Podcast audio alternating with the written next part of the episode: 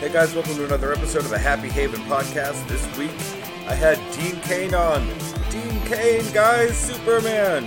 It was absolutely amazing. He was one of the coolest guests I've ever had on.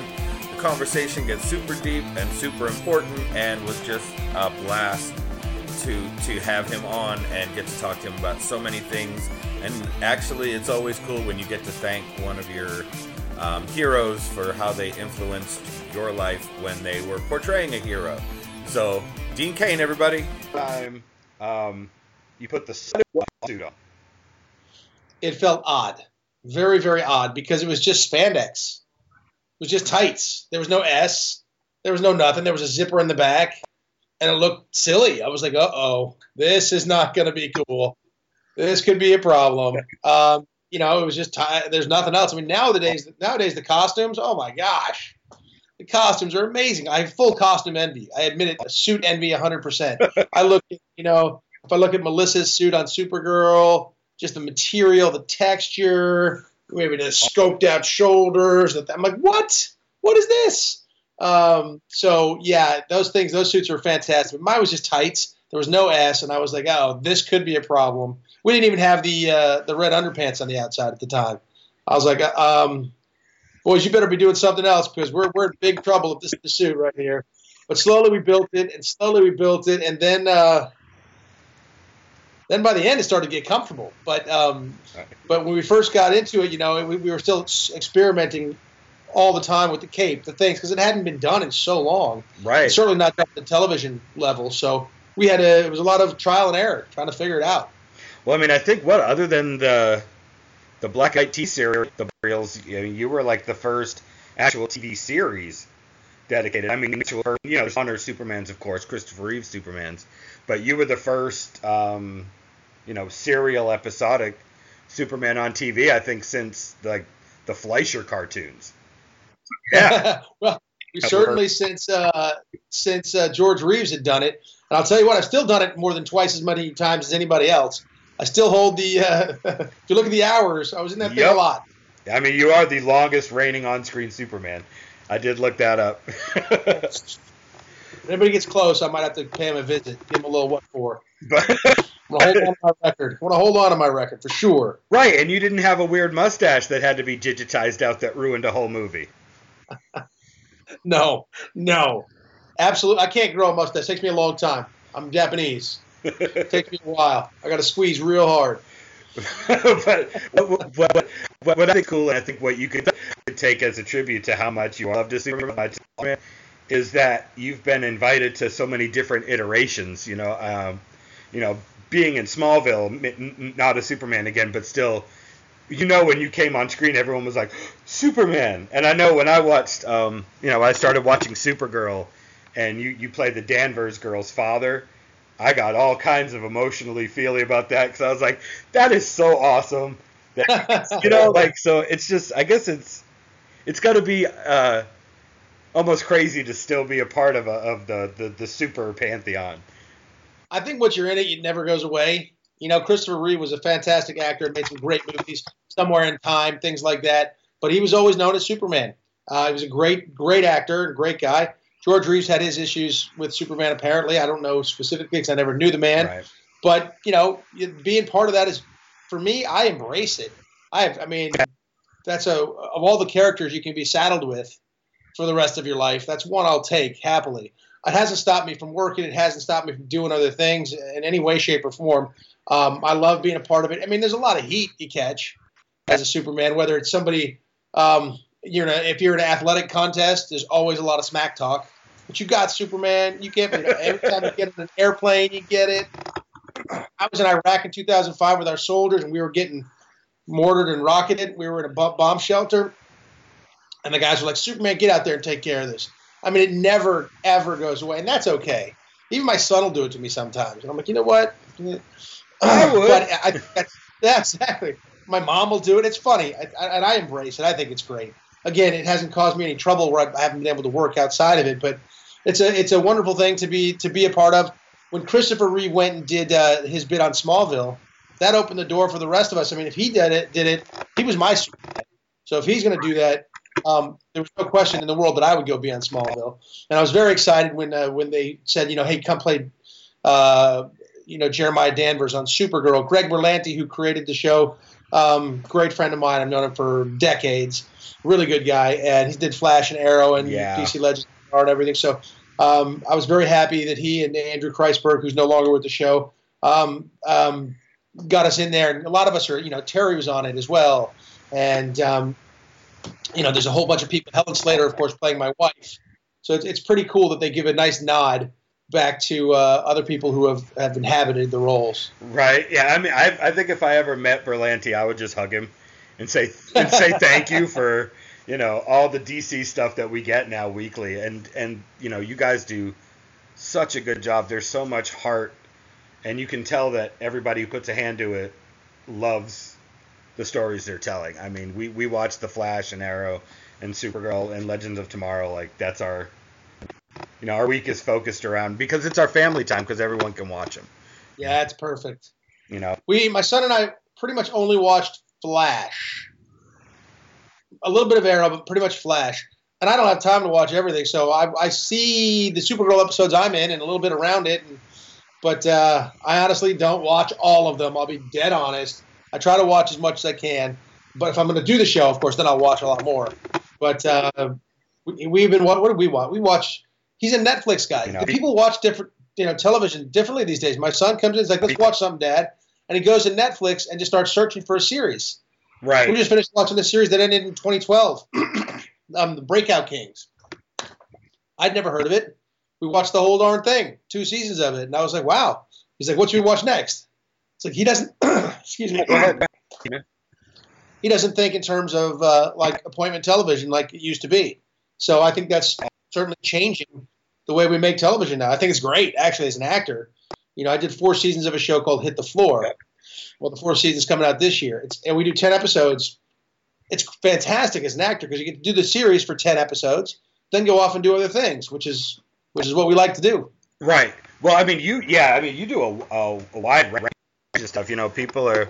I had people asking, "Oh, have you seen the the the, the dog movies?" And oh, have you seen the this? And oh, have you seen the that? And I said, I've seen a lot of it, but I haven't seen all of it. But um, like for me, some of the stuff that really stood out um was the God's Not Dead movies.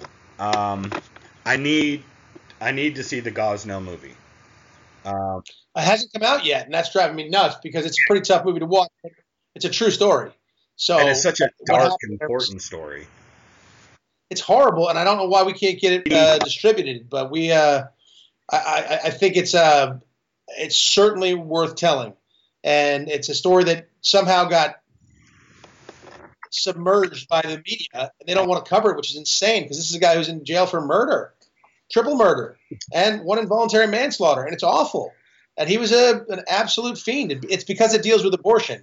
Right. I was gonna. Yeah. That's, a, that's what it is, and that's a you know people don't want to talk about that. And, and the reality of what happens in an abortion is absolutely brutal, and it's terrible. And to have to see all these things that we had to see and experience, um, it, I do believe in a woman's right to choose up to the viability of a fetus, and then I no longer do. Right. Then it's unless unless someone's life is in, in peril, the, the mother's life is in peril, or the child in peril. You know that's that's it. And I, I just believe that should be the case because at that point you have a life that could survive. And this guy did that on the regular. He was he was he was ending lives. He was ensuring fetal demise. That's Kermit Gosnell. It's a horrible story, yeah. but he- as a doctor, you know what he did and what he the people he trained and the stuff. It's it's very compelling. And uh, I got to meet the the real detective that I played who broke up the whole ring. Um, it was pretty it was pretty in, in- incredible stuff. And um, the guy was a sociopath. Didn't think he did anything wrong. oh yeah, he would have made many uh, Nazi scientists uh, very very proud. Extremely so. I mean, yeah, and I mean like you know I follow Zoe and and you on social He's pretty great. I love Zoe. And you know he was the one that, that kept talking about it and talking about it, and I was like, I know that name from something. And when I realized what it was about, I was like, oh god. So I, trust me, we'll wink wink at you saying you don't know why it won't get distributed. But you know, just understand that uh, for the media and you know the the left wing of America that is currently screaming, "Full- full- think of the children." Um, those are the children they don't want anybody to have to think about. So I mean, if you're talking about thinking of the children, there's there's the place to start. There's no question about that. It's the most. I'm no big.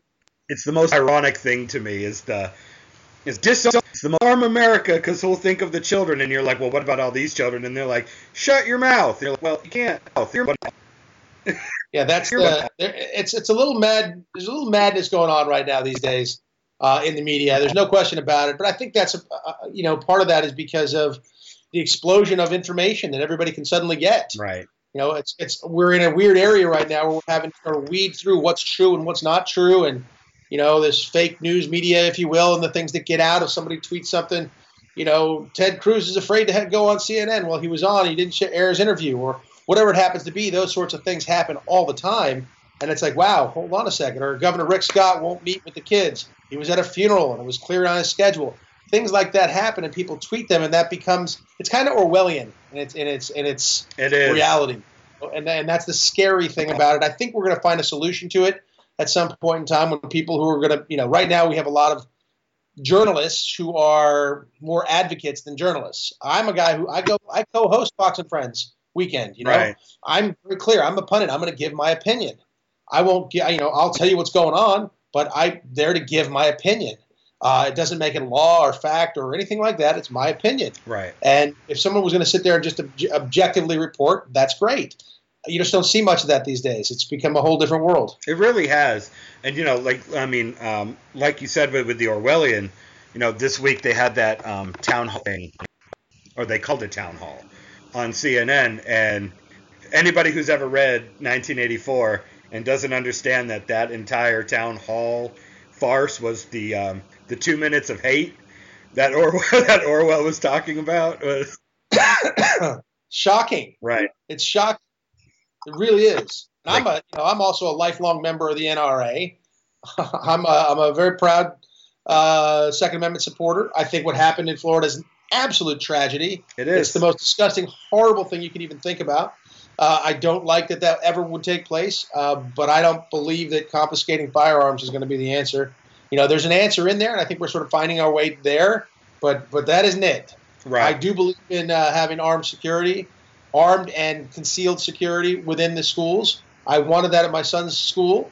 I've wanted it for a long time. Listen, I'm armed, so um, there was a time when there was a legitimate, real, direct threat to some of the schools here in Los Angeles, Mm-hmm. and because I, I I wanted to make sure that my son and his friends were taken care of, I was nearby with my firearm, real nearby the school, waiting to hear if anything went wrong, and I was coming in. I was going to try and do something because I was no way that I'm going to allow my son to be a victim if I can do something about it. So I do believe in having some armed security. Uh, certainly, vets and former law enforcement officers, people like that. I know so many of them personally that if they were around my son's school, I would be so happy, so happy. Exactly. I've been saying that for for a long time. You know, every time these shootings happen, and they're they're like, "What do we do?" And you know, all these, you know, you, you get these so-called firearm experts um, that just blither on and on and on, and and, and you know, you, you you correct them nicely. I, I well, I start out nicely. Um, I, I don't handle stupid well, and I don't hand, handle people who lie well. I will openly debate with anybody in a forum of ideas. Um, that's you know one of the principles this country was founded on is being able to freely speak and think. But when you're going to use that to either be a liar or an intellectually dishonest idiot, I also have the right to be a jerk to you. So I reserve that right. you're right.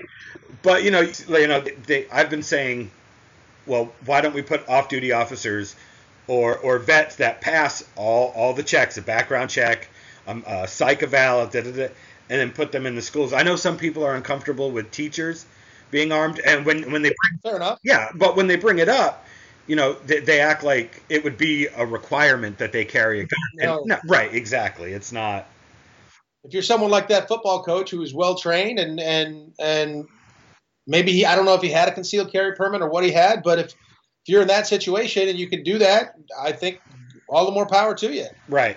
Well, you know, the the, the deputy that the left wing media is now insulating, um, he he sat outside and actually Yeah. listened to it happen. And of course, you know, it was all like, I, I love their ever changing narrative, right? So, you know, oh, I love well, you know, you you pro gun child murderers because apparently we're all child murderers. Um, you know, uh, you know, the gun, but it didn't work. And then and then the story comes out. Well, he sat outside like a coward. Oh, and you can't call him a coward because how was he supposed to go up against an AR-15? You know, so so they just like they, they they're like liquid. You you can't pin them down to talk to them. I know some guys that would have been real good with a pistol against that AR-15 and would have won that for sure. Well, that's just it. You know, everyone's for some people for for some reason, the majority of the people think the word semi-automatic. They forget that semi means right. Like they think that it literally means you know you're Rambo with a belted machine gun walking around. But you know, like, but, but you explain to them that the caliber of the handgun that the sidearm of that sheriff's deputy had um, was a higher caliber than the AR. That he is a fully trained sheriff's deputy. He wasn't like a mall security guy. He was a full sheriff's deputy. Trained in tactics and shooting and the whole nine right. yards. That guy should win every time. You know, so I mean, most you, every time. Most every time. But but here's my thing. He didn't even have to be a crack shot. That kid was in a a fish in a barrel situation. The fastest thing to make that guy stop is when one of the one one fish starts shooting back. You know, I mean, and, and I know that it was chaos and there was kids everywhere, but a trained person with a firearm is not going to go in like Yosemite Sam, which is the other scenario they're saying. You know, you're going to find your position and you're going to take before you take the shot. And it, I, I mean, and we could get sidetracked on this. I've been, I've been telling people the truth about, you know, firearms and this and that and law. Um, you know, like that one picture got circulated. I bought a AR-15 with an expired license in five minutes. Didn't happen. No, right. And then he gets in there, and you look in the article. He didn't even fill out the paperwork to begin with. The valid ID was an instant no go. I mean, yeah. So it's just. But that gets printed. It gets it gets circulated and retweeted, and it goes out. It's like when you put out a fake story, and then it gets retweeted ten thousand times, and the correction gets you know four likes. Right like page 72. It's just it, uh, it's heartbreaking. It's, it's frustrating. It, it, but I think most people hopefully can see through that. You know, if you depending on which media you watch, they do see through that, and if you watch certain media, they don't. So it's it, it does get a little bit maddening. Uh, but then again, you know, I'll be in Israel in a few weeks. There's armed security at the at the schools. They don't have school shootings. They really don't. They have other problems and other issues because they're surrounded at all on all sides all the time and they've got countries nearby that say death to Israel. That's a problem. That's not a very comfortable place to be. No, um, it's not. It'd be really interesting to be over there with my boy and go, hey, do you feel the difference? Do you feel do you feel that a little bit differently? Right. I mean, I've I've met a couple IDF soldiers, and um, you know, I, I, mean, I was airborne infantry a long time ago, but I've met and those IDF soldiers. I, I just I have so much respect for them. I mean, it's you know, I was I was airborne infantry. You know, 9/11 hadn't happened yet. We weren't oh, engaged oh. with. You know, so you know, for them, I mean, it's a daily. You know, you're getting in it. Right. Everybody wants to kill you. You know, and and for me, it was I was on a base like. You know, and that's why you know even online I don't talk about my service a lot because I don't really see it as that. Not not to what every person who enlisted after me has had to face with how turbulent and crazy our world got once we hit the year 2000 and on, you know, it's just been a giant dumpster fire. Yeah, but you know what? You did serve, and had it happened four years earlier or two years earlier, you'd have been right there and in it. I would have, you know, but um, you know. So thank you for that. Well, thank you. I mean, I see, you know, you know you've got the hero of heroes in that picture behind you. Um, oh, Chris, of course. Right. Chris yeah, guys like that, I I look up to. Guys like me, we just we were in and then and then we were out and you know.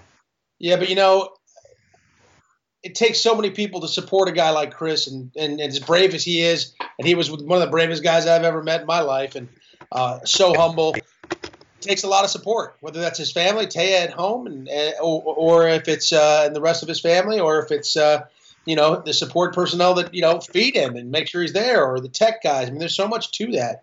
So everybody has their role, but heroes like him are few and far between. There really are. Right.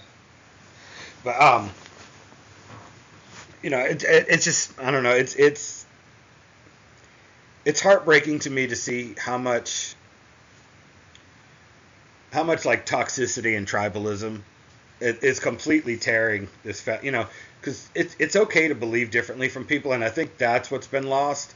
It, it's okay, you know. You know, you, you and I, I guarantee you, you know, I'm So it's everything I know. Of course not. right. I'm a constitutional conservative, and you know, not a Republican, not a Democrat, but I definitely have very strong right leanings.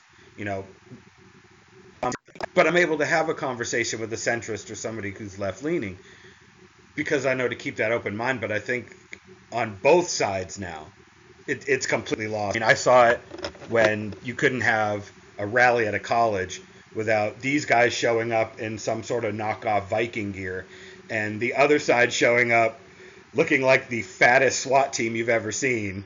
You know, and they're, and they're just like and the sticks and crash cans of shields. It looked like a bunch of dumb kids having like, like you know a street a street war, and Exactly. Well, that's kind of what it was. right, but transferred over into everything. I mean, you get- I kind of look at it this way. I see there's about 10 or 15 percent, maybe 10 percent on the right, 10 percent on the left. Those are the loudest people that make all the noise. And there's about 80 percent of us that are somewhere in the middle. right, That makes sense. And I I always try to keep an open mind. Listen, I say to anybody, if you have a, if your opinion can convince me otherwise, I'll change my opinion. I'm, I'm willing to, to change it if you can convince me that this is the right thing. Otherwise, I'm going to hold on to mine unless you get unless you got something better. right, one hundred percent. That's just simple. But I'll listen. I'll absolutely listen. No question about it. And the thing for me, you know, here's another thing that's funny is, is sort of celeb types, actors and celeb types talking politics. People are rip, and I end up on the news talking about this often. They're like, "Why should we listen to you? You know, you're just a stupid actor," and blah blah blah blah. Truth of the matter is, you, sh- you shouldn't. You don't have to, in any way, shape, or form. I have an opinion like any, other American or any other person out there, for sure. Um, I try to inform myself as much as possible. I travel the world all the time. I'm in situations. I'm in places. I'm a history major who went to Princeton University. You know, I pay attention to this stuff. I took my comprehensive exams in war and diplomacy. My friends are law enforcement officers and and soldiers and, and, and tons of friends throughout governments here and foreign nations, et cetera, et cetera. And I pay attention. So I try to be involved. And if, if Jennifer Lawrence wants to quit Hollywood for a year and quote fix our democracy, even though we're not a democracy, um, all the power to her. But she needs to get in, in. You know, hopefully she'll be informed and really check it out. Try see what she can do worldwide. I mean, you know, our our, our constitutional republic. I don't know that it needs any quote fixing. But if she wants to be Chelsea Handler and get out there and say things, great. But the stuff they say the stuff that Chelsea Handler puts out there is so inflammatory. Uh, it's unbelievable. You know, that's the you know the fascists calling people fascists. It's it's Right. it's absolutely mind bending to me. Um, I'm open. I'm trying to be an open mind and listen to what people have to say. But that sort of stuff, you know, you're an NRA, so you have children's blood. on- I don't have children's blood on my hands. Not a chance. I will stand in front of the children and fight to the death to defend them. exactly. You know, don't tell me I have blood on my hands because that's baloney. Uh, I, yeah, I mean, I, I love the uh, the party of peace and tolerance that are like the most hate-filled, vitriolic, you know, intolerant people you'll ever talk to. You know, I mean, you know, like what this women's now and women's march and women's this and women's that and you know, and then you, you look at who's leading it. What they've got uh, a woman who went served 20 something years in jail for torturing a homosexual standing next to a woman who has completely, you know, gone after a girl that was, you know, had female genital mutilation done to her. Linda Sarsour, who have, you know, who stands next to this person that does, and and that's their their their their women heroes. And then you have people, you know, I mean, it it, it can go macro. You know, I mean, you have people like my wife, who is a pro-life conservative gun-toting woman and she'll be told that as a woman she's not Yeah. so it's like I thought it was a woman's march. I thought I was a woman. No? Uh, but, but but but here's the funny thing about that is is you know i mean i'll i, I get onto the right at, for their stuff But the left is, is like a hilarious circus of idiots to me. Because, well, they've gotten so big that they eat their own tail so often, right? So now everything's all about female empowerment. And I have all girls. I am the only boy in my house. Even the cat boy in my house been neutered. I'm literally the only being with testicles in my house, right? So, you know, of course, I want them to have a world where they are treated as awesome as they are, and and as awesome as as they fight to be. Which e- even men have to fight for, for for what they want to be. You have to put something forward. It doesn't just get handed to you. But equality of opportunity, not equality of outcome. Exactly. And I believe that women have equal opportunity here in the United States. I absolutely do. Have you looked at the statistics? They're kind of leading in everything.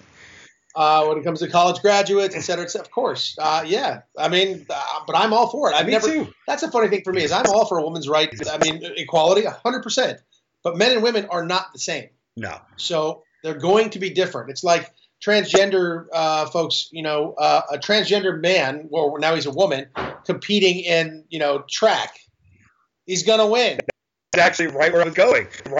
I was going to be like, you know, the left has gotten so big, you have all the female, so female power and all this stuff, and yet, how many men, I was going to say they're women, have won Women of the Year awards in different categories? like, you, you know, it's, it's you've gotten too big for your own britches. I mean, they attack each other now. That's the funnest thing to watch, is to literally not even have to comment on anything, but sit back and watch two dumpster fires or get Watch each other.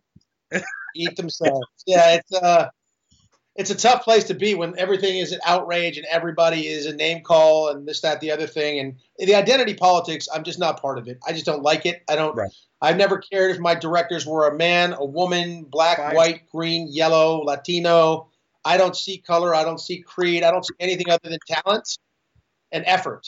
Right. That's it. That's all I care about. I would hire an openly liberal person in a heartbeat um, if they were good at their job. Wouldn't even think about it twice, as I would an openly conservative person if they were good at their job. That's what I care about. And I've worked for male directors, female directors, black directors, you name it. Never had any issue with any. This, I never even thought about it. Never even thought, oh, my director's a woman. So what? Well, Good. I mean, the television shows are how great they are. They're very left driven. Yeah, I've heard that a lot. I haven't noticed it because I haven't watched them enough, to be honest. But I've heard a lot of that. I did notice when I said something about um, the Women's March, the first one. What rights are they are they marching for that they don't have? Uh, there was this whole tide of people saying to get to throw me off the show. I thought that was uh, I thought that was hysterical to me. It's like throw me off the show because I asked which rights that women were fighting for that they don't have. I, it's a legitimate question. Right. Uh, there was a lot of that. Oh, I get a lot of hashtag not my Superman. I get all those things all the time. And uh, okay, fine. But I mean, they, they just they, they turn from having a reasonable conversation to attacking your career or your looks or your height or your hair or your skin color or your tone or your ethnicity. I, I'm Japanese. My given name is Tanaka. I was Right. adopted when I was four. I became Cain. Somebody accused me of hiding my Japanese name. And I was like, well, I got adopted. Sorry. Yeah, I did too. my, name, my my last name's Canary. Now I was born Yvonne George. You know, I guess I'm hiding my uh, um, my Norwegian, you're Dutch. yeah my my uh, my um, New York immigrant German background that I never knew about because I was you know raised in Massachusetts in an Irish family. There you go. They're all, you know, Eurocentric you know, breeds. I'm still a white devil, but still, you know, I guess I'm confused about which white devil I am. Uh, I think a lot of us are. We're pretty confused too. But you know, you know, like like to me, when, when I was a kid, I grew up in the 80s, 90s. You know, I mean, I'm you know 40, just about, and 40, Same here. That's exactly my age. Right. So like, it didn't matter to us. You know, everyone's like, "Oh, back in the day when it was so bad," and I'm like, "No, none of us knew there's a racial problem. We were just friends with who we were friends with. None of us knew that um, we shouldn't listen to this type of music or this type of music." Because cultural appropriation was a thing that, right? Like, yeah, it, we, we were just allowed to like figure out who we were, and we didn't have so many different tribes pulling at us to tell us what we should be and what we couldn't. I think couldn't. That's that identity politics. I think that's the left's biggest thing is they like to tell people what they can't be. You know, so you know, I think that's just flat, blatantly wrong and should be done away with. right? I think celebrate every every culture, every person, everything. None of us are perfect. None of our cultures are perfect. The United States didn't start out all perfect and have this lovely trip to the top by any stretch of the imagination. Acknowledge the blights and the bad things that happen and move from there. That's And all you can do do. them again.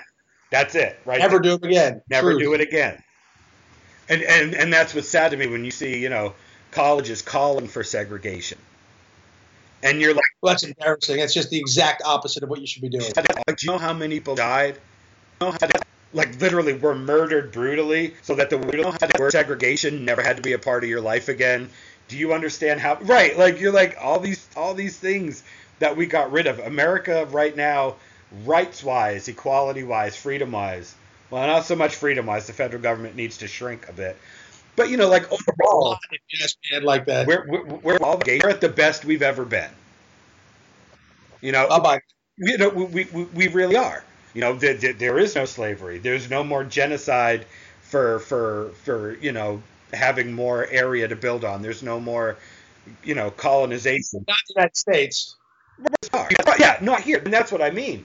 You know, the, the you have so many young people that emulate these countries that are just you know falling apart or have never been good, and they're oh we should reflect this and oh, and they're I'm like, do you understand that if we reflected that, you saying that would be a bull? Like, yeah, exactly. You know, so like just learn to appreciate.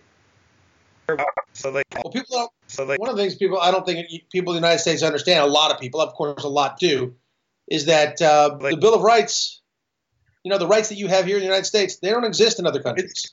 still unique. Three hundred years later. That's a big difference. I have to talk to my son about when we're in some of these countries. I go, listen, here's some things you can't do, and here's some you, and here's what you can't talk about. You can't say things like this. You can't say that. You can't do it because you'll get thrown in jail. Right. I mean, I had a And I'm going with. I, I mean, I had a, I have a friend uh, who I've worked with for years in, in my job. He left. He now works at a video game store because, you know, that's a good step forward um, for it not being your first job. Uh, we all make questionable decisions sometimes. Um, but his his um, his fiance was studying abroad um, in Italy um, a couple years ago, and he went over to go visit her. And the weekend he was visiting her, they had a giant um, attempt at a socialist revolution, and he watched from an apartment as an entire like town, uh, like just got descended upon by people who really wanted a coup and who wanted socialism. And he came back and who was, and you know he, he he's a left leaning guy, but we had along because you know it's okay for humans to be a little different. And hey, right. And the, the things he was saying, he was like, "Holy crap!" And I was like, "I told you, socialism never works. It works. It always ends in violence and oppression." And he, always. and I was like, "I'm glad you got to see it firsthand. I was smart enough to learn it from reading a book, but you know, you got to see it firsthand. You got to see that all the animals were created equal, but some were more equal than others. You know." Straight Animal Farm, baby. yeah, I uh, I've seen it. Uh, I've seen it firsthand myself. I've been in countries where that's been happening, and that's when people don't understand. You know, a tyrannical government. They don't understand those things, and it happens. There's so many examples of it in the not distant past at all. It happens now, and they just don't seem to understand or believe it can happen here in the United States. But, ladies and gentlemen, it can, and that's problem. That's what you know. You have to experience it one time, you'll be like, "Oh my gosh." I didn't realize how fragile it could be. Right. I mean, I don't think they understand risk. Every time we elect a new president, regardless of party, that could be the one that's like. I mean, we almost had it. If FDR, I mean, I'm sorry, if FDR had not died, he was on his third or fourth term. We've been a two-term leader country since its inception, and everybody still loves the guy. And you're like, no, you don't understand. You must turn over power. He was fighting Hitler at the same time that he would not leave office when his time was over, which is what Hitler did. Like, and he was a socialist. outspokenly, him and his wife. Um, you know, the Nazis were the National Socialists. Like, you, you know, like they don't see it. They're like, yeah, but he did all these social programs. And it's like, yeah, that's the reason we're like 80 trillion dollars in debt to the entire world and we get so much taken from our income for people who still don't want to work. Like he set programs that saddled this country in negative ways and then broke the constitution by basically setting himself up as chancellor until he passed away. You know, and well, I mean it could ahead, it could happen here. I don't think it will now, just because there's too much information out there, and right. there's too many loud voices, and maybe some people have guns. I don't know. I mean, and, and that's my thing. I think uh, the only thing that concerns me when when the left gains ground, like they seem to be doing socially. You know, I mean, look at the Communist Manifesto. How do you get them? You get them through their children. So look at how public schools have run for the past couple decades. Look at, you know, children's programming. Look at teenage programming, and it, Uh, you having a 17 year old i've been looking at it. Yeah me too. Yeah me too. I'm about to go through it twice. Uh, you know i've already i'm already done with one teenager. I'm getting ready to go through it again in a year or two. And you know but but look at what a lot of them believe with no real world experience. Now you get a couple generations that have no real world experience but they're the ones that are in charge. Yeah that's a dangerous thing. That, that's the only way i can see this country turning is you know you know i mean you know the Bible the Bible even said you know God said my people die for lack of knowledge. You know that that can be taken out of a religious context and put into a real world context really fast. You know. Yes, well, they, they say if fascism comes to the United States, it'll come from within, and that's the thing that's scary. I agree. Uh, but you know, I've raised a 17 year old boy who's almost 18. His uh, his eyes are open to a lot of things. He's going to understand um, the world a lot better than maybe some of these kids do, and, and know that things aren't all uh, unicorns and rainbows. And and hopefully he'll be the. I, I, think he's the right kind of example of a of a young person that we have coming up. And I think that there's lots of them out there, and I've met lots of them, which gives me some hope. Me too. That there are folks out there, um, but they're not the loudest ones. They're not the loudest ones, and, and, and they're sometimes terrified to say something on social media for fear of being excoriated by the those who go after everybody.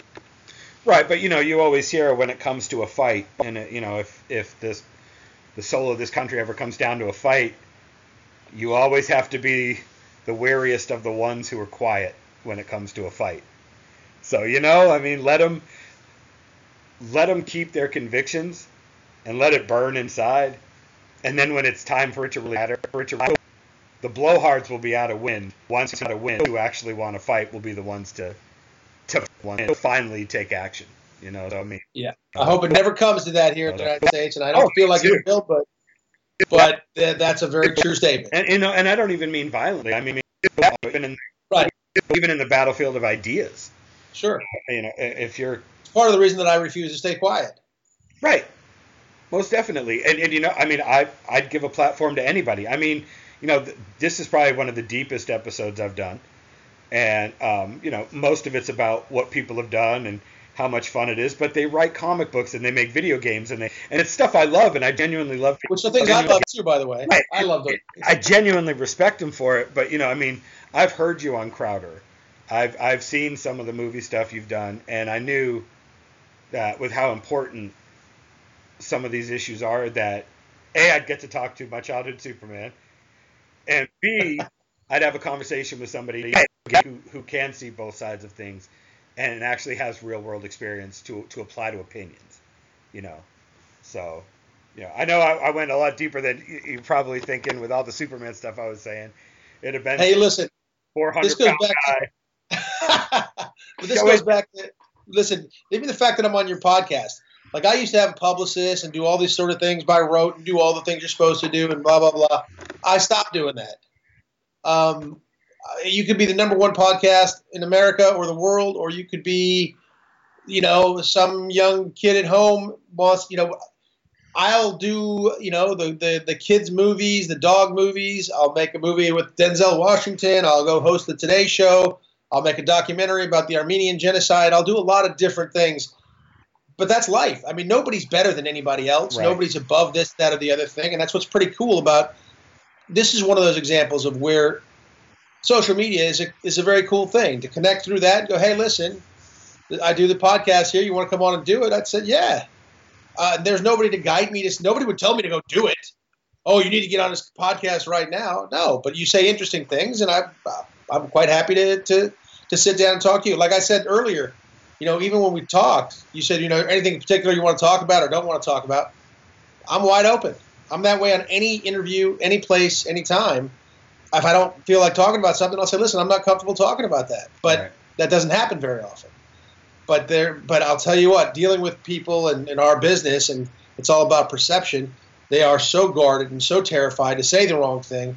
Um, they just want to be, you know, follow the, the, the, the lockstep here to get to get to the next the next place, whether it's what they believe or not, and so afraid to upset the sort of the elite, if you will, the media elite and the intelligentsia that oh my gosh, you better not better not say the wrong thing. Uh, I think it's crazy. I do too, and I think it, you know if if if, if they're all considered artists and art is supposed to be the freest expression, art's supposed to have no rules. There's all these rules now. It's it's like with comedy. Comedy. Oh, that's gotten destroyed. Right, but it was always that was always the medium where you could literally say whatever you wanted. And and what's sad to me is a lot of the big stand-up comics today, they built their career on that platform. I'll say whatever. I'll go as far as I want to. I'm free to do it. But unfortunately, Richard Pryor, man. Woo. But what they did is they did that. They got famous. They got all the money. They started doing movies. Started selling out arenas. And what they did is they turned around and they closed that door behind them for all the up and coming stand up comics and were like, well, this is what's no longer acceptable. Yeah, I uh, That's I crazy. still think comedy. Yeah, I still think comedy should be able to go nuts. They should be able to say what they want to say. The thing that fr- frustrates me is, I, I, comedy be comedy. Then let it be comedy. But if you're going to be an advocate, like a lot of the late night folks now these days, will will say things, but they'll go, "Oh no, I'm just a comedian." Well, either you're a comedian, or if you're a comedian, then do comedy. But but you're making real social jabs at people and right. doing things that, that, that aren't exactly comedic. You're you're pushing a point of view as opposed to making fun uh, and, and and maybe shining a light on something. You're pushing a point of view, and that they become advocates, and that's a little odd to see that happening as opposed to comedians who will push the boundaries and say the wrong things to offend, but you but you laugh at it. And that's, right. I think that's that's how it should be. I'll watch left wing comedians and I'll oh, sure. I'll laugh my ass off at their jokes because I let my brain function the way it was intended to. I don't have these weird walls that I put up. You know, and I'll watch right wing comedians and laugh at what they you know, Owen Benjamin is freaking hilarious. Owen Benjamin is hysterical. There's some stuff he yeah, puts up on everybody. Right. There's stuff he puts up on Twitter where I'm like, oh holy crap. But, you know, he's funny. Steven Crowder, same thing you know. But then I'll turn around, you know, the Dave Chappelle's Netflix specials that went up. He caught so much hell from the left for what he, but the dude's got some of the most honest comedy out there. You know, he did the two-parter. The first one is the comedy part. The second one, I think it's the Bird Paradox or the Bird Something Paradox. I don't think I've seen that one yet. Watch the second one. He is sitting on a stool and he starts talking, and I love it. He looks at the audience and he goes, "Oh, y'all thought this one was supposed to be funny, huh?" And he just, yeah, he just goes for like an hour of some of the most truest truths you've ever heard. And nobody is spared. And he caught a bunch of hate. It down. It's it's the second. It, it's on Netflix. He did the. It's the special from this year, but there's two parts. And the other one, I think it's it. the the Birds of the Paradox. I got it. it I'm watching it. It's, it's insane. I, but I've always loved him because that dude will say he's brilliant. Right. His comedy is brilliant. But sadly, then you have guys like Jimmy Kimmel, who I'm sorry were a lot more funnier to me when they were talking about girls on trampolines and saying Ziggy Zoggy, oi oi oi, when they were a much funnier man's sidekick. Yeah, well, uh, I, I, know Jimmy. I like Jimmy. I've known him for a long, long time. Um, I do think he's become a bit of an advocate. I haven't watched the shows, but I've seen bits and pieces of him saying things. And I understand that his kid had some things go on with him and the medical stuff is important, but I don't know 100% where he is, you know, where he sees this going. Uh, I don't want to watch uh, late night comedy and, and have them late night talk show hosts and have them berate me or berate our president over this, that, or the other thing every night. It's just not funny or interesting. I'm much more enjoying Jimmy Fallon these days. Right, and, and I mean he he kind of got sucked into it. I think, you know, Super Bowl weekend he went a little political, but for the most part, yeah, his show is super enjoyable to watch because he makes fun of everybody. See, and that's just it. I don't care if you make fun of Trump. The dude's a walking joke factory. He really is. There's plenty to say. He he's like our Joe Biden. Every time he talks, you're like, "Oh shit, that was funny." Y'all need to hear what he just said. You know what I mean? Like, I get that, but when it's just when it's just constant vitriol, it's like, just just bring out whoever was in the latest movie that you're going to run the trailer for, please. And, and I'm ne- I've never been one to be like dance monkey dance when it comes to entertainers because I do think everybody everybody wakes up in the morning and their brain functions the same, no matter if they're famous or you know the guy dumping the trash in your neighborhood into a, a garbage truck. I mean, you know, it, but my dad always said everybody's got an opinion, and opinions are like a holes. Everybody's got one, and they all stink to someone else. You know, so. but but when it but when it becomes to people who would rather not learn things for themselves when it becomes gospel and it starts to form narratives that become movements. You know, Hands Up, Don't Shoot was based on a complete lie, but it became this nationwide thing that literally led to physical violence, the hunting of cops, and riots. You know, yes, it did. And, and, it, and it was a narrative based on a lie. Absolutely true. When people who have that much social influence start spreading those lies and giving it giving it merit just because they're like oh, oh you know it's almost like when Jack Nicholson you know I always think of in The Shining when they're in the car going to the Overlook Hotel and you know the the kid's like I know what cannibalism is and Jack Nicholson's like see he learned it on the television that sentence can be really dangerous.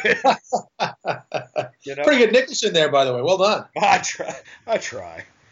But you know, but but but it, it's true though. Like you know, if, if if you have if you have people that aren't aren't going to take the time because maybe they just don't have the time. I'm not going to say that people who who buy into any left wing narrative is stupid because that makes me literally no better than the people I'm talking about for spilling vitriol.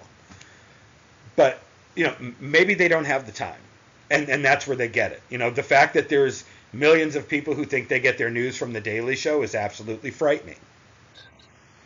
You know, but you know, or they get their news from last week with John Oliver, or they get their, you know, like, no, the, they're literally comedians, and this was supposed to be a funny show. That's how it started that's how it started, but it's turned into something completely different, which is unfortunate. Right. But I think it's going to go back the other way because it's just going to become so blatantly obvious. Maybe I'm wrong. no, I'm, you're, you're actually right.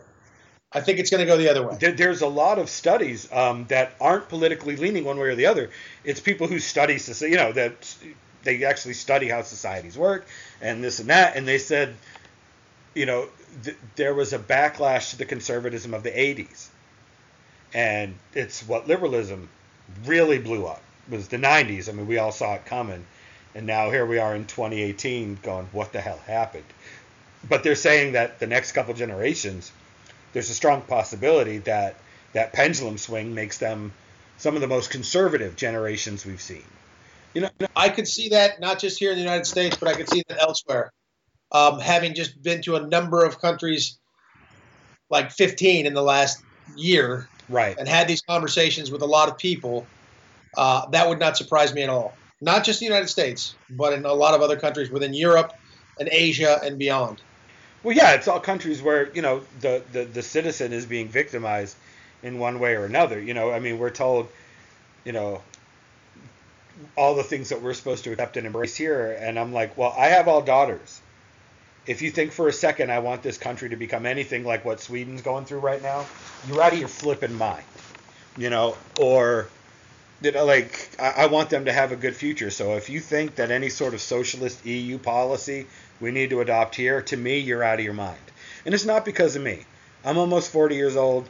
I do physical labor for a living. I, I, I do facilities for a major retailer. And I won't put them out there because they're a left leaning company and I don't want to be like, you know, you have a right wing lunatic um, you know, uh, but you know, I do plumbing and HVAC. I've I've worked in construction. I can build a house basically. So for me, you know, I always tell people, people who have really good paying jobs, that's awesome, and they're really good at what they do, and that's awesome. Me, I make really good money because I finally got to a level where I'm good enough to earn it. But if everything crashed and burned tomorrow in our economy, if everything died, I'll be fine. Because people still want to turn a light on when they get home and it gets dark, and people still want to be able to take a shit. And I can help them with both those things. Both those things. Very important. but you know, I want every opportunity for, for my kids. You know, and I made that joke because I'll be fine. I can work with my hands. You know, no matter what's going on. They're just coming up into the world. I want it to be a better one than I have. And I think every parent, no matter what political side they're on, if you're a parent, that's the biggest thing. that's what you want for your kids, of course. And I think that's what I think if a lot of people could get back to that, like at the end of the day, no matter what you believe, if you're a good human being, you want your children safe, you want food on the table. You know what I mean? Like you want, you want everything to be as good as it can be for your family. And if you want to extrapolate that to the country, that's fine. You know, that's where your voting comes in, what you believe in. But uh, you know, I think if people finally stopped, well, what do you think? What do you think? Well, what's your tribe? What's your tribe? Well, I'm over here, but I'm kind of over here too because if if you just get down to the end of the day, you know, when I argue with people that I end up talking to afterwards online, you know, I always end up with a joke, and I do kind of mean it. But at the end of the day, we can all agree that Superman and Batman still kick ass. No, no matter what you believe in. Of course. You know, let's find one common thread, even if it's that silly and superficial. It's a common thread to build. Yes. Into more conversation. You know, there, there's a guy I follow on Twitter who has been posting some of the most awful anti-gun stuff, and I've been answering him with facts and logic um, because so, some of the stuff is it's the stuff that you you know like that one reporter who held up the bu- bunch of rusty drill bits and thought they were bullets. That one's hilarious. I didn't see that. Look I it up. Look it up. And then there was another one where they were running a video on look what this AR-15 does to a watermelon. The homeboy's got a 12 gauge shotgun. They're calling it an AR-15, and he pumps around into the watermelon. I've got a shotgun less than five feet from where I am right now, but they labeled it an AR-15 and ran the video on a news agency. Look what this AR-15 one bullet does to a watermelon. I mean, yeah. if I could get an AR-15 that fired the Magnum slugs I use for my vanilla gate, right? That'd be dangerous. It would also be fun as hell. It'd be a lot of fun. Uh, shooting things is a lot of fun. It really is. Inanimate objects, by the way, unless somebody's causing harm or has evil intentions, then I'll shoot them. I mean, I'll tell you what. Right, exactly. We've got guns, and I love taking them to the range. My my wife's a better shot than me. I am man enough to admit that. My 20 year old is a better shot than me. She's awesome, even though she's she's she's you know she's gone the super pacifist route in the past couple years, and and that's fine because that's who she is. That's good. Right. She can be who she is. Yeah. But I've watched her fire a rifle, and I know that she's better than me with it. Um, I don't ever want to have to turn one on a human being. I don't either. Ever. You know, when they're like, "Oh, you you just want to cling to your gun so you can kill people," and I'm like, "No, I cling to my guns so that I can maybe pull one out and not have to fire it." That, I think that is the dream of literally everyone who owns a firearm. Is that I do have it. God forbid I have to fire it, but at least having it may be enough to keep everybody safe for one night when something happens. When something, and I and things and crazy things do happen. They really do, and I never have to use it. Well, God bless you. I hope that's the case for both of us, my friend. Right? I mean, why do you think I keep the?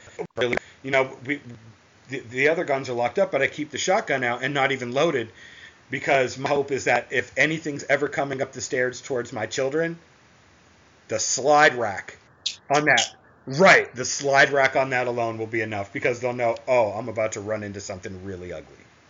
It's 20 gauge. It's 20 gauge. You can almost take that to the shoulder. Right, and for me, and for me, it, it's my hope that that's the one that's within hand's reach because that's the one that sounds so scary. I'd never have to go farther than that. You know, I mean, dead honest. And you're not shooting through walls, or you're not. And- it's not going to go flying through and hit neighbors and things of that. nature. I oh, listen. There's a shotgun very near me as well. Right. It's a 12 gauge, and it's a short barreled 12 gauge. But it's uh, the, listen, every, and everybody in my household knows how to fire, and knows how to fire all sorts of weapons. Everything's everything is well secured. But I promise you, you show up at my house at nighttime, I'm answering it with, you know, I'm answering that call uh, with a firearm. It's going to be regretful. I feel really good about that. I the reason I first got a firearm, the first time I ever got one, was because someone was in my apartment in Brentwood, California, was just banging on my window, screaming, "Help me! Help me! Help me!" And I couldn't tell what the hell was going on. Three o'clock in the morning, and I flipped on my light like an idiot. And then somebody ran up to my apartment, was banging. on. I couldn't tell if they were being chased or what was happening. And I realized I couldn't defend myself in any way, shape, or form. Right. If somebody did have a weapon, uh, whether it was a knife or a gun, I was I, I just didn't have anything. And uh, then I, I got a shotgun the next day and I've Right? had it for home protection. And I've been a number of times where I've had, I've had because I've had that shotgun to go to. I was like, oh God, I sleep so much better tonight knowing that I am safe. Right. I can defend myself, and that's been a wonderful thing. That's the reason I originally got it. Now my my knowledge in gun guns and firearms and the world and things has, got, has grown exponentially since then. But that that was my the fact that I could do that made me so very happy. definitely. And that's just it. You know, like I know, I people never see them when they come over. You know, it, it- it's the myth that that gun owners that we walk around like I said earlier, like Yosemite Sam. That you know, like I come over and everyone's like, "Hey, let's go watch a show," and everybody comes over for dinner, and you have all your friends over, and you come downstairs and you're like, "Look what I got yesterday!" Pew pew pew. like, that's not. That's not it at all. Most of my friends don't even really know what we have. Because it's That's good. Yeah. I mean, A, security, because you know you never really know people, but B, it's because it's it doesn't make me feel cooler to have them. You know, I don't have a Hitman vault where you know I hit the bedside mirror and it comes up and there's just this, you know.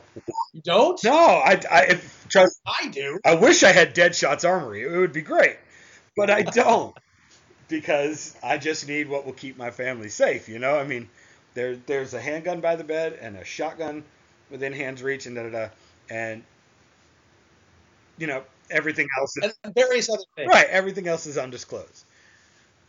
But you know, like Yeah, but, never but you're safe at night and you're and you sleep well. right. You're not going to turn it on a family member by accident. People who are trained with weapons, you, you, you don't fire by accident. No, Uh, at least you shouldn't. No. If you're really trained well, you better know what you're firing at and what's behind it and where it might go and everything else. That's how I was trained. Right. So I fortunately never had to pull my weapon on anything. But if I do, that's my first thoughts. I've been in situations where I thought, oh, this is going to happen. And I looked at every little thing and every little place and where I would go, I, where I would move, what would my backdrop be, and blah, blah, blah, blah, blah, blah. That's, that's what they train you to do. And they train you well. They do. They do. I mean, when you take courses, and, and I'm, I'm one of those people that I think it's fine if you wanted to almost make it mandatory. Um, you know, gun safety I'm training. fine with that, too. I'm, I'm fine with that too. And that's just it. I, I am not one of those. Well, everybody, you know, the Constitution says that the right to bear arms means I can get me a machine gun and park an Abrams on the lawn. You know, no, it's. It, I think at the time it was known that within reason, um, you know, and it wasn't muskets. I love the other side of the argument. Well, they were talking about these clumsy flintlocks, and I'm like, go study the puckle gun, you idiot, and realize that that, Puckle gun will do it. Puckle gun will let you, let you have it. you know, Well, that's what that's what Crowder does a great job. He does a great job on his uh, podcast with that, and, and, and breaks down like a whole number of different weapons that existed at the time, right, including cannons. right. I mean, I'd love to have one on the lawn, but that's just because I've seen enough movies where the eccentric character lets the neighborhood know what time it is. Right. It's noon. Boom! Light the cannon, fire it into a field. That'd be fun as crap. Put it up on the gable on the top of the house. I think that's was that Mary Poppins or something where the it's the admiral or some sort of neighbor has a crow's nest, and he's got like a first mate with him in the house all the time, and they fire cannons over the neighborhood to tell everybody what's going on. That that that's the old guy I want to be eventually. That's pretty funny. You know, get off my lawn, and then cannon fire, followed by cannon fire. but um, so I mean, other than your, other than your um, your world travel trip, um, you got anything else on the horizon that people can get excited about or know about? Well, we do have season four Hit the Floor coming up soon. Uh, that'll start coming out soon. That'll be interesting, I promise you. It's on BET now. We've moved from uh, VH1 to BET, so that'll be fun. Uh, I'm hosting the fifth season of uh, of uh, Masters of Illusion on CW on the CW, which is a magic show, which is a lot of fun. Yeah, it is. Um, yeah, I enjoy it, and uh, uh, I'm going to make a couple documentaries um, that, that I'm working on right now that I'll discuss at a later date. But that's that's that's the good stuff right now, and that'll take me through March, and then we'll see uh, we'll see what's right around the corner. That's awesome. So before before we, I mean, I don't know how much time you're willing to give. I could, I've got I, have got a long weekend, so I, I could sit here all day and talk. but um, I have a short window here, I, so I do have a. I do want to. I got a kid to feed. I sick kid to feed. I do want to say real quick. Um, you know, I talked about it with somebody on Twitter that was talking about how excited they were that you were coming on. um, you know, I told him I had a really rough high school years, and it was my rebellions. You know, I, I don't. I it was nobody else's fault but mine. I decided that um, punk rock needed to be more than a music style and a lifestyle, and it actually landed me in juvie like four times for fighting and as punk, as punk rock is one right truancy and fighting and violence and I mean I really started to lose my way and you know um, superheroes and I, my my wife went to church her whole life I didn't meet her till I was 21 I didn't go to a church seriously until I was 21. So it wasn't a part of my life yet, but the superhero mythos always was. And um, it was a big part of, of, of rebalancing when I really felt like I was losing everything. I mean, I re- I did go to juvie four times. One time was for almost a year straight. Um, I lost, yeah, most of my high school experience was um, incarceration. You know, my freshman year went great. I did drama club. I was in all these plays, and I was getting straight A's, and everything looked promising. And then I made a group of friends that I'd never had before, and they were all horrible people. right. And you know, it just went downhill from there. But you know, the mythos of of the superhero for somebody who didn't know, you know, anything else really at the time, uh, did a lot toward inspiring me that you can't lose yourself in all this. You still understand right and wrong. You still understand justice. You still understand villainy and the way to, you know, and, you know, I've always been an anti bully. Um, some of the fights I got in, because I was getting in trouble for other things, it got lumped in. But some of the fights I got in were I saw a kid get checked hockey style into the lockers and decided that the kid who checked him needed to see the floor for doing that. Um, you know, it's an admirable. That's an admirable. you know, an admirable thought. I don't like bullies either. But you know, um, you know, superheroes always meant a lot to me for that. Um, your portrayal of Superman was actually on while I was in high school. While all of this stuff was going on, it was still such a break to watch the show and forget all the things that I was doing to myself. And I think even then I acknowledged I was doing it to myself. I never really blamed my parents or anything for anything that I put myself through. And even now I call them my rebellions because they were. But there were a couple shows, you know, Batman the Animated Series, X Men the Animated Series, and um, The New Adventures of Lois and Clark uh, gave me superheroes outside of the books where I could just sit and let all that go and and remember that there's still good guys out there and that I could still aspire to that. And it was a big part of me going in the army too at 18. It wasn't just like I need to straighten myself up. It was, you know, well, if all this stuff has meant so much to me and through high school I was known as the anti-bully and through this, then I'm going to put my money where my mouth is and do what really matters. So, you know, I mean, honestly, it, it's more of a roundabout way of saying thank you for for, for, for being Superman um, on TV for us. I, I'm, I'm sure there's tons of stories you've heard at conventions of, of what it meant.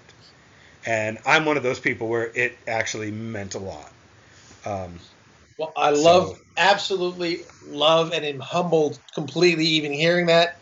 And the truth of the matter is, I had never heard those stories until I heard little things when we were shooting the show. And I knew, listen, and I know it's not me. I don't have the thought to go, oh, It's all about me. I'm an actor playing a role. You know, I understand who I was representing and who I was who I was being, but I believe in Superman. I believe in the character. I believe in the, the idea of right and wrong, truth, justice, in the American way. I really do. And so, playing him was not a. There was no fakeness in any of those thoughts or pro, any things that I had to say about that at all. But to hear people say that when I started doing conventions about five years ago, going out on these things and meeting with fans, I never heard those stories. You don't because you're working 18 hours a day in the same space and it just becomes this redundant thing and it's this little insulated group and you don't get that feel of what happens outside of it. At least that's the way it was back in the day. I, I assume it's still the same thing. And it's really been eye-opening and really fulfilling to hear that especially from a guy like you right like right now. It's a very very cool thing to hear and it makes me feel like i didn't waste four years of my life doing that show. No man you certainly didn't. It, it, it meant a lot it meant a lot to a lot of people in different ways too i mean my story, I'm sure, is no different than somebody else who went through something completely different and it inspired them.